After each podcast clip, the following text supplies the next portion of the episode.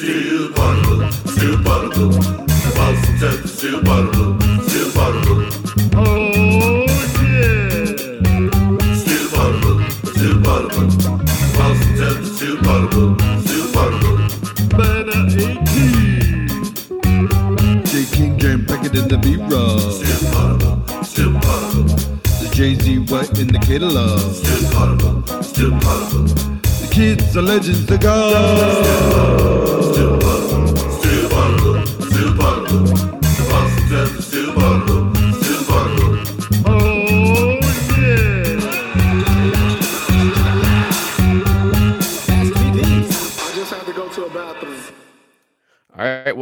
Welcome into another edition of Still Poddable. My name is Brian Robb.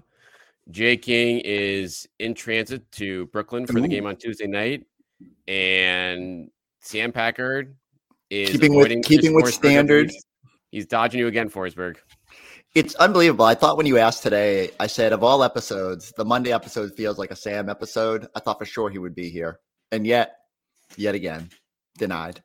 We had it all set up, and he was like, "Who's coming on?" Oh yeah, no, and I'm I'm busy. All, all of a sudden, he's super busy. I get it. I get it. Um, hope that'll lead to another beautiful TikTok moment at the garden when I see him, and he can uh he can use me as social media clickbait to to lure in the viewers.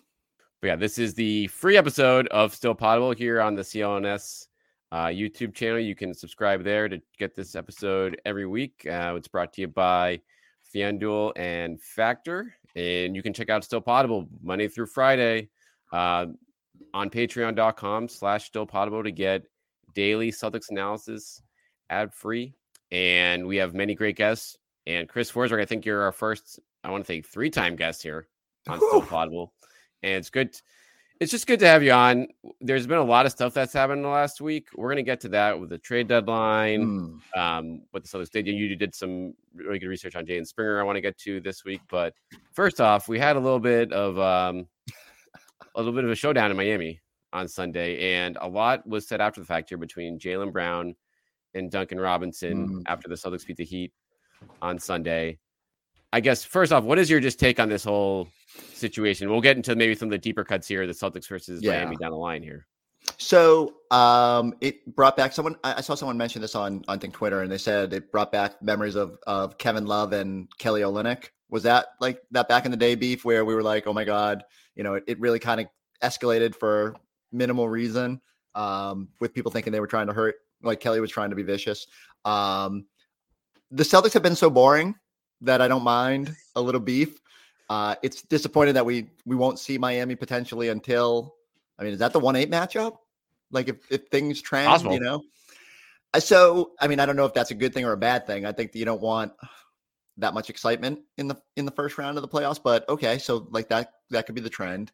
Um I liked that the Celtics um you know, Joe likes the fact that they get put in these situations and have to respond. And I didn't think they responded great in the moment, but they found a way to win that game. And so, um, you know, if that emboldens them a little bit for the future in sort of like this, I always say the wrestling heel type of mantra where, you know, everyone's against you and your, your teams are mad at you, then that's good.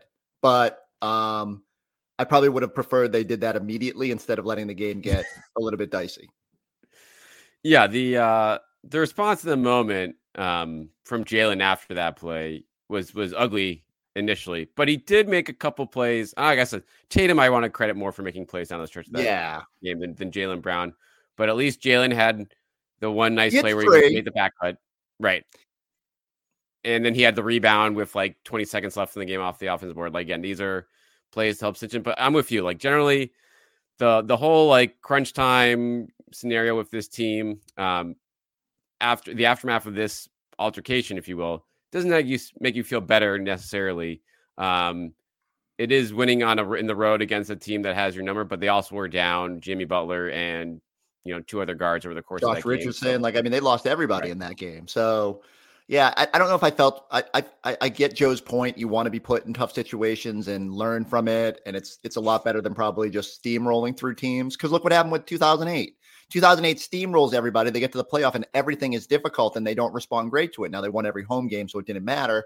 but you know they had to grind once they got there. I think it would benefit this team to have to fight a little bit during the regular season, but I don't know. Like some of these games get dicey, and they don't. They shouldn't have to get to that point. Can I give you like the one sneaky stat? I thought about writing about it today, but I need. I'm gonna. I'm gonna give it some time. So Please. I, I think. I think they're they're now 18 and eight in um crunch time games. Yeah, clutch time situations. Yep. Yeah, I think I saw that. And if you if you take it from inside five points inside five minutes, take it down to I think within one possession for a three point game. So one possession game late. How are they there? I think they go down to eleven and eight, which means they're seven and zero in games where they're kind of close, but they had the padding and they get to the finish line. And they're less successful in games where it like really gets dicey. And you think about a lot of those overtime games. Now I do think they've been far better in recently, and I know everyone over in that building is sick of us complaining about late game execution, but I, I do think it's like it's still the number one thing that has to be watched. So besides health, um, over the finish line of the season, I just want to see them. I think defensively they've been awesome. Like I, I like even Tatum locking in and blocking Bam and all that. That's been great. I just think there's another level they can get to to just make their lives somewhat easier. Is that what we keep coming back to? That they just make their lives a little bit too difficult sometimes. Totally. I mean, it's a situation where it's better than la- like they're making positive strides in this department as far as like the, that record you mentioned, but there's still plenty of room for growth there because I think Yeah. a lot of those that 18 and 7 are like that that's a misleading number because it's like all right if they have a lead by 12 and then they win by 4 a la like a Miami game they get credit for the clutch time win but it's like should they get credit for that? Like that, that that that that's like different category than like you said a one possession game in the last couple of minutes there. And i think just the execution on that front from like tatum shown strides jaylen brown like is certainly up and down but their decision making process from those guys in a lot of those moments has not been great over the years and that's cost them games over the years. Yeah. and so now with so many new pieces this year, where it's like, all right, the onus that may have been on them a couple years ago or even last season is not there anymore. Like, why are we still seeing the same decision making there? I think that's like the big thing to to work on here in the next 30 games, being like, all right, can they diverse diversify things on that front? Now, all that being said, one, they have been so much better about getting Kristaps Porzingis the ball, like through the totality of games. Maybe not so much yet at the end of games, but I thought just understanding that he is a mismatch, especially in this last four games or whatever. They've been so intentional about the touches, and those are up through the roof, and that's great. Um, you know, as much as I crunched those numbers and said last two minutes, like it was 104, 101, I think, with two and a half minutes to go. And that's when Tatum drew the double team and found Jaylen on the back cut for the like, which was probably their their best basket of the of the last run, and then block bam. So they are making plays in one possession games and stuff like that. I just think we we're we're all on the same page here. It's just like you don't probably have to get that close if you just tighten up a little bit in the under six portion of it. And um, but hey, like I get it. Games get close, and if you go back and you rewatch it, you probably feel a little bit better than you do about it in the moment. Um, it's just gonna like I know they would love for the storyline to go away. It's just not gonna go away until they're like real. And and, and it's so it's so weird because if you if you look at the overall clutch numbers, I think their their their net rating is like plus twenty three point eight. It's like only Denver is better at plus twenty four. It's like d- absurd. And their defense has been so good in those final two minutes. I think it drops to 83.8 uh, defensive rating. It's like it's criminally low. Um, but they just got to be, there's just a little bit to tighten up there. And don't put yourself in that situation to begin with.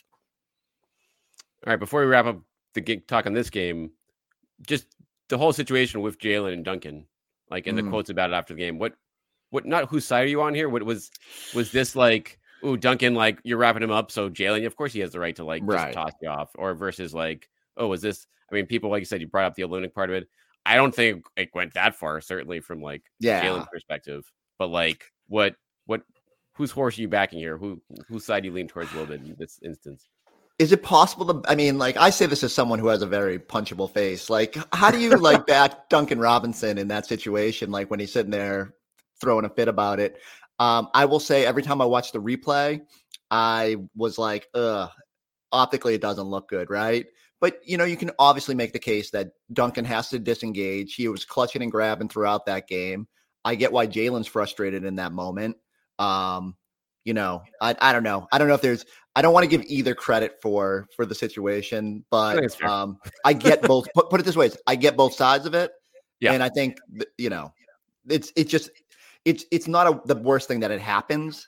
I just w- would like to see, you know, I'd like to see the response from the Celtics be a little bit better. Even though Joe was seemed thrilled with it, that in a physical game they were like, okay, cool, we'll, you know, you figured out a way to tune it up at the end.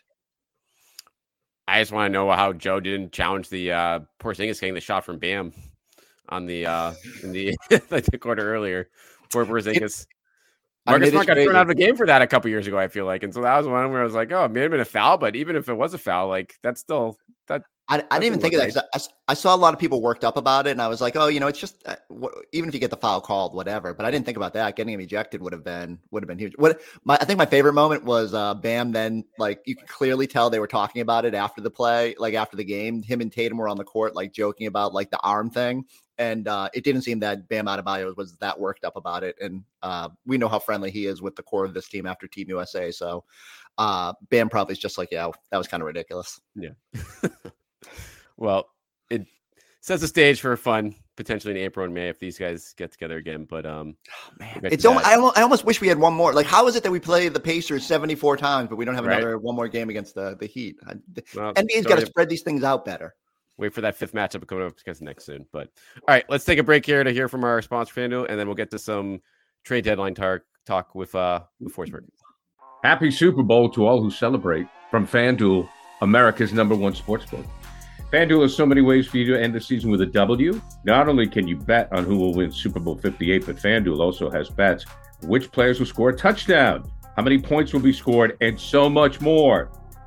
New customers join today and you get $200 in bonus bets if your first bet of $5 or more wins. Just visit fanduel.com slash Boston to sign up. That's fanduel.com slash Boston. Make every moment more with FanDuel, an official sportsbook partner of the NFL. 21 plus and present in Massachusetts. Hope is here. First online real money wager only. $10 first deposit required. Bonus issued as non withdrawable bonus bets that expire seven days after receipt. Restrictions apply. See terms at sportsbook.fanduel.com. gamblinghelplinema.org or call 800 327 5050 for 24 7 support. Play it smart from the start. GameSenseMA.com or call 1 800 GAM 1234. All right, we're back here at Still Poddable. Um, Chris Forsberg of NBC Sports Boston is joining the show here. And Chris, we have not talked to you since a flurry of trade deadline Mhm. activity, three big moves, um, big in quotations. But one guy, one pretty meaningful move potentially for the future here is the addition of Jaden Springer from the Sixers. Uh, we saw Daryl Morey had some interesting comments about Mm. kind of giving up on Springer last week. Uh, Springer brushed those comments off on Sunday, but you have dove into the video here of uh, what kind of inspired Brad Stevens to make this move, the, a big preseason effort against the Celtics this year. What have what have you seen after digging in deeper there, and what do you just make of this uh, move for for now and potentially the future? Yeah, so I, I think we start by like I, when I reminded two years ago when they traded for Derrick White. I was talking to Brad after you know we're lucky enough to get a little one on one with him after the the trade deadline, and you know one of the things I thought was really interesting is, and to kind of bring this conversation full circle was he pointed to Miami and said, you know, we need to be better at finding guys that other teams are have either given up on or still have potential and nurture them and bring them along like our own draft picks so that we can supplement our growingly expensive core. And that's just it's something I've kept in mind as they've made moves the last couple years because I mean Brad is going to trade every first round pick ever. I actually joked with him after this trade deadline, is he ready to pick the number 30 pick this year because you know like they still have a first round pick. They probably won't by draft night, but um, we'll see exactly how how that plays itself out. Um, so Springer Springer to me sort of fits that mold, right? Like he's still so super young, still only 21. Brad jokes that he's you know younger than a lot of the guys they're looking at with that 30th pick and uh, they really like what they've seen. And and I'll admit, like I, I didn't remember a whole lot from that preseason game. I, I think I remember the Tatum dunk, but I honestly didn't remember it was Springer.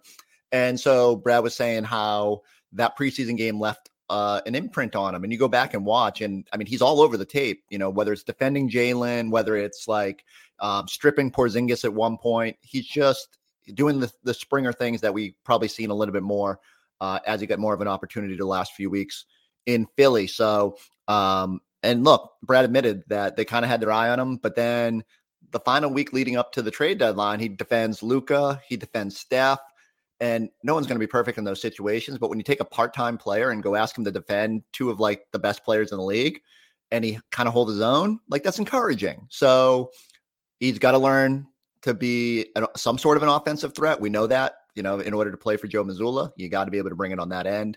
Um, but the athleticism is more than I remembered from those games, and you know, his his highlight reel is is kind of fun with the the blocks and the chase downs and like just kind of a fearlessness throwing himself in there. I mean, that Tatum dunk he could have made a business decision in a preseason game real quick.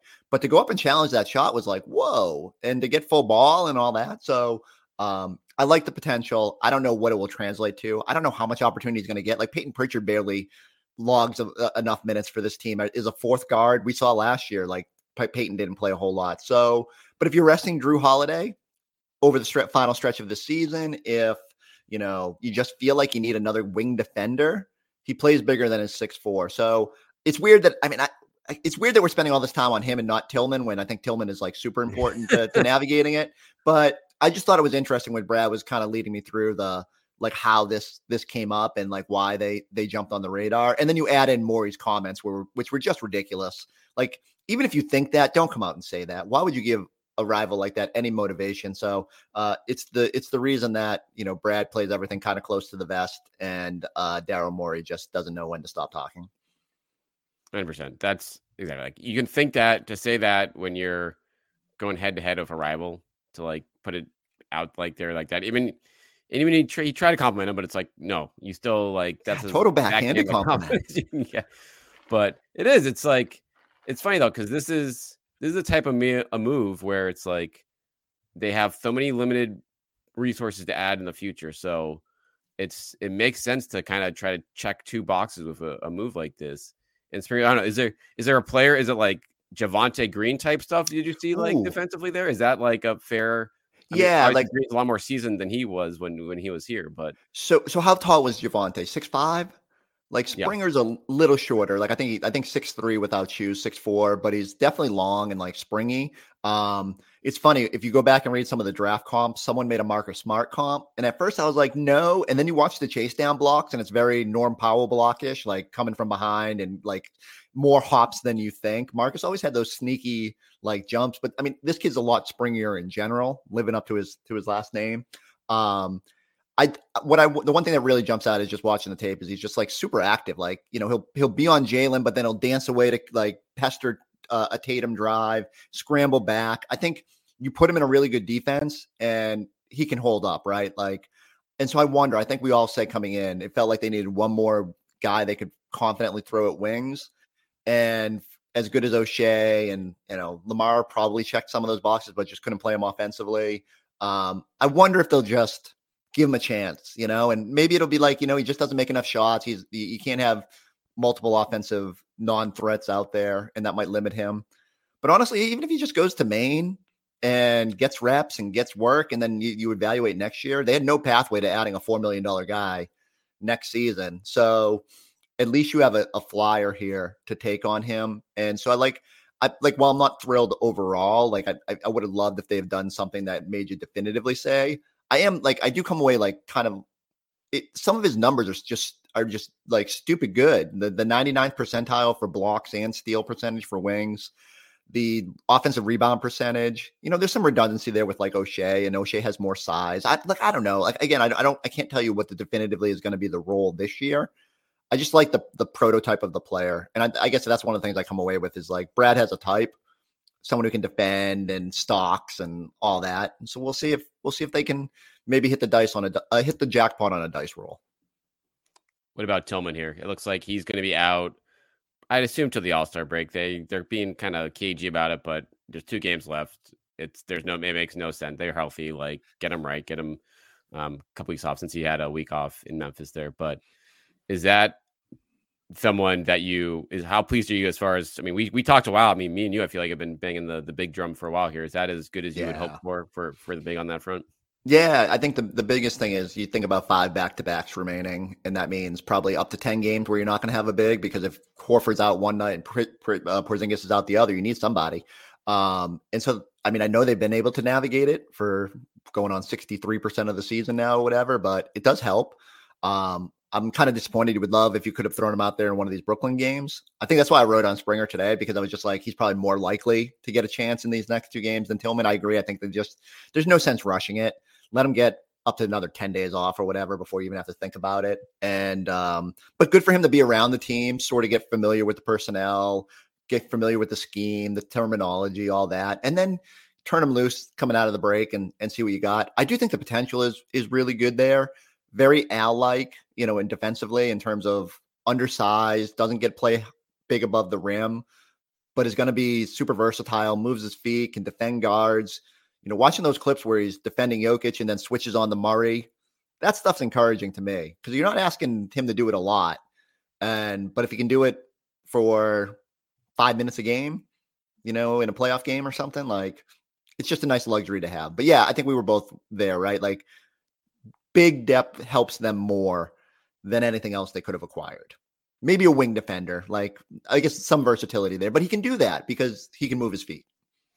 Right. And that's where Al Horford at age 37, Luke Kornet, like those guys are you know, more reliable defenders in terms of the, the, the day-to-day grind in terms of their health. But when it comes to a situation where Porzingis goes out, you're facing a team in the playoffs, it's like if you get Al on the wrong night, then he suddenly can look really slow Yeah. and look at steps left. And Kornet is clearly not going to be the answer on that front. So Tillman at least gives you something else to throw at it, as well as I don't know. It's like a pretty intriguing move for the future here because like you do get his Mhm. bird rights, and Al Horford still has one year left on his deal. I mean, I think Kornet's a free agent. I mean, all these guys are free agents here. So, but you're you're eventually going to be like, who is going to be your long term replacement here for Al? Um, if I mean, assuming he doesn't have more than a couple years with him, and Tillman is someone who can, you know, if he plays his cards right this season, he's not going to break the bank, but also is going to be someone who you could see being a, you know, a good depth piece in the middle for a long time here. So until Brad trades for Wendell Carter Jr., we'll just keep riding what, what- riding what we got. No, you know, like I, there's I, the same deal. I think that's always the biggest long term issue for me. And I know people, even with Springer, people are like, "Oh, is that Derrick White insurance?" And I mean, come on, like Derrick White is just such another level of a player right now. He's practically in the, obviously in the All Star conversation. Should probably be at the All Star game based on a lot of his early returns. Um, but I do think having another guard because you do have tough decisions coming up with Jrue and and Derrick and figuring that all out, it, it can't hurt to have some more guys in the pipeline. So, um, but yeah, I think that's the bigger thing for me is like Tillman still has a lot of potential and, you know, maybe just needs to be in the right system. And um, if getting to spend, even if it's a, just another few months with Al Horford, is ca- cannot hurt his development and cannot hurt like in terms of like teaching him how to be the best he can be. And so I really, I, I think this could be really, I hope he just attaches himself to Al's hip. I hope Al takes him under his wing and uh, just share some of that knowledge about like how to how to really be impactful at at that size and and that that play style. All right, I want to bring up one former Celtic to you and the contract situation you brought up with Jrue Holiday. I want to talk to you about that after we hear from our sponsor here, Factor. All right, back here for more So Potable of Chris Forsberg of NBC Sports Boston. A lot of action with former Celtics at the trade deadline. Yeah, Uh, Grant Williams, chief among them. Uh, honestly, probably in the headlines more than any other name uh, in the last week after he was uh, kind of buried out the door by uh, some anonymous sourcing in Dallas here. And Grant uh, made his debut in Charlotte over the weekend. Uh, played pretty well off the bench in a Hornets win over the uh, the Grizzlies. But I think what's normal, Chris, here he had some comments after the game. I want to get your take on um, in the wake of this, uh, you know, not slander that went against him, but pretty pretty rough exit for Grant for uh, a well-liked guy here in Boston. But he said it's great to get a win for the city and play for the jersey that's across your chest or a name that's across your chest, not on your back. Everyone touched the ball. We trusted one another.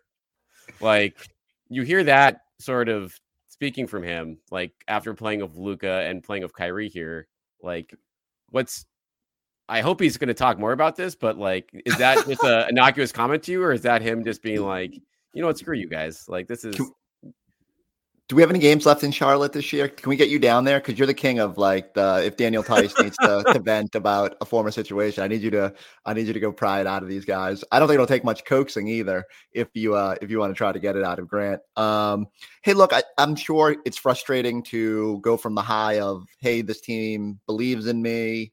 They signed me to this big deal, gave me the deal that the Celtics wouldn't give me, to being a starter on opening night, to making all your shots to start the year, and then kind of like really kind of just nosediving and unfortunately, like, you know, um, at least leaving the door open for them to consider making this move. And so I can understand Grant's frustration. I'm sure there's some difficulties that come with playing with Luka and, and Kyrie. Like, I get it, super talented guys, but I think we know like it hasn't worked. I think Kristaps Porzingis can speak pretty well too. Point. There's some difficulties playing in that offense when you have a ball dominant guard, and so I I can understand where Grant's coming from. I hope he embraces the opportunity he has, and you know I'm probably not the right person to say this because I get way too obsessed about how miserable the Kyrie experience was. Uh, but like you just got to put it behind you and focus on your future. And if Grant just invests in being in his home city and playing for a bad team and getting these opportunities and kind of reestablishing his value, you know, whether it's growing with the team there or being a move to a contender further down the road, like there's a good opportunity for him to kind of find his way. Um, but yeah, it just kind of reaffirms what we already knew. That Mavs thing is it's pretty uh it's pretty rocky situation. It's just what I mean. It's pretty terrible asset management by them in terms of like they gave up draft capital. Um, they gave I think part of it for you know first round pick just to get him in the first place. And yeah, he had a bad couple months, but um, you know they're they're clearly whether they're catering to their stars here or whatever. But I do like you said. I think it's a this is a pretty good opportunity for Grant in terms of he can just play free in Charlotte for a while, kind of maybe rebuild some value, and and that's a situation where I assume he's not going to be there super long term, but he you know they'll probably he be might someone that is going to be attainable that can help a team next year, Yeah. um, and come off the bench or whatever. Uh, even though that contract we Mm. did look at it here last summer and being like, oh, how's that going to age? And already, you know, a few months in, it's like, oof, yeah, I guess that's a situation where if he's not hitting the threes well enough, like his size and his deficiencies are a little more glaring uh, when you're not around, you know, an elite defensive team. Is is PJ Washington an upgrade?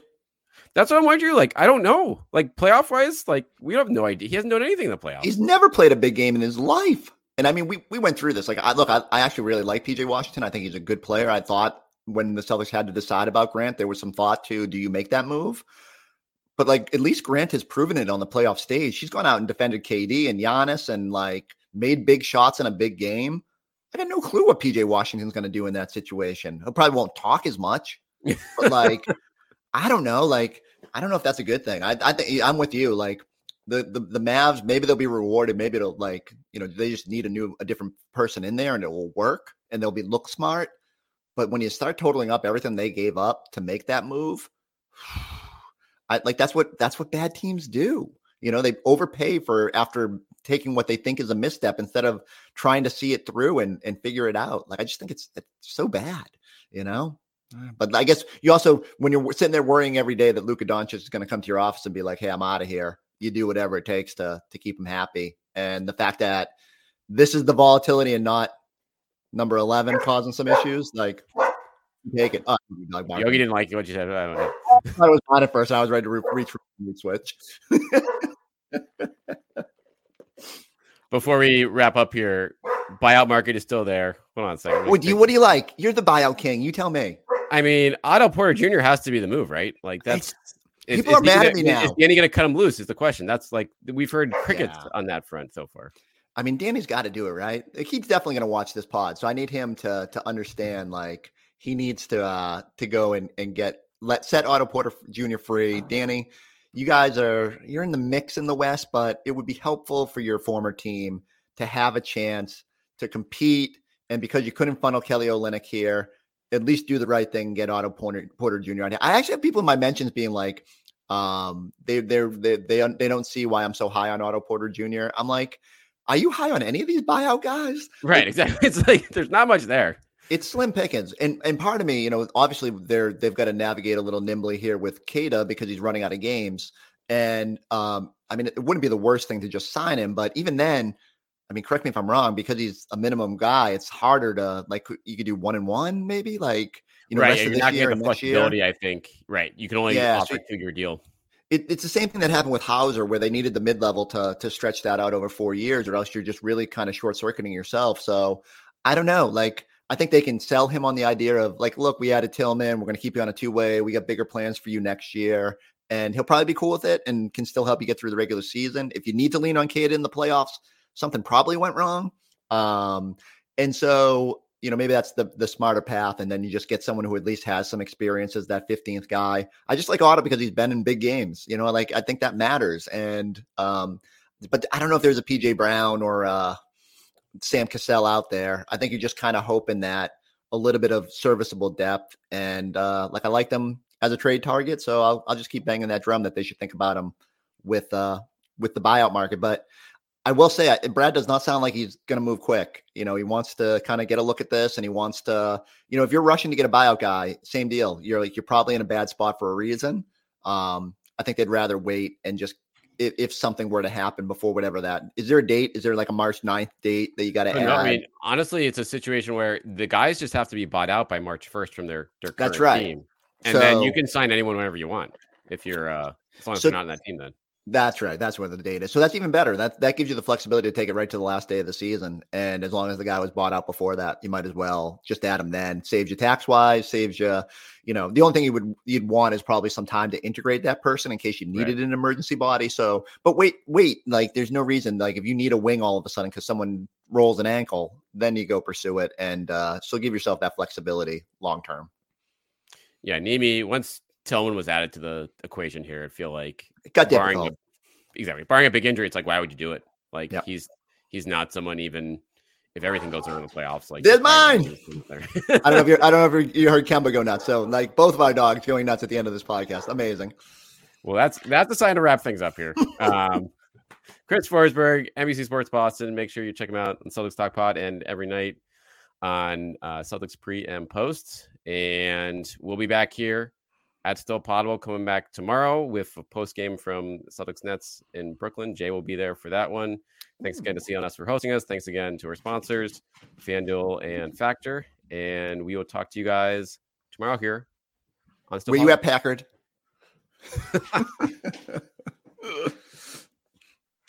All right. Uh,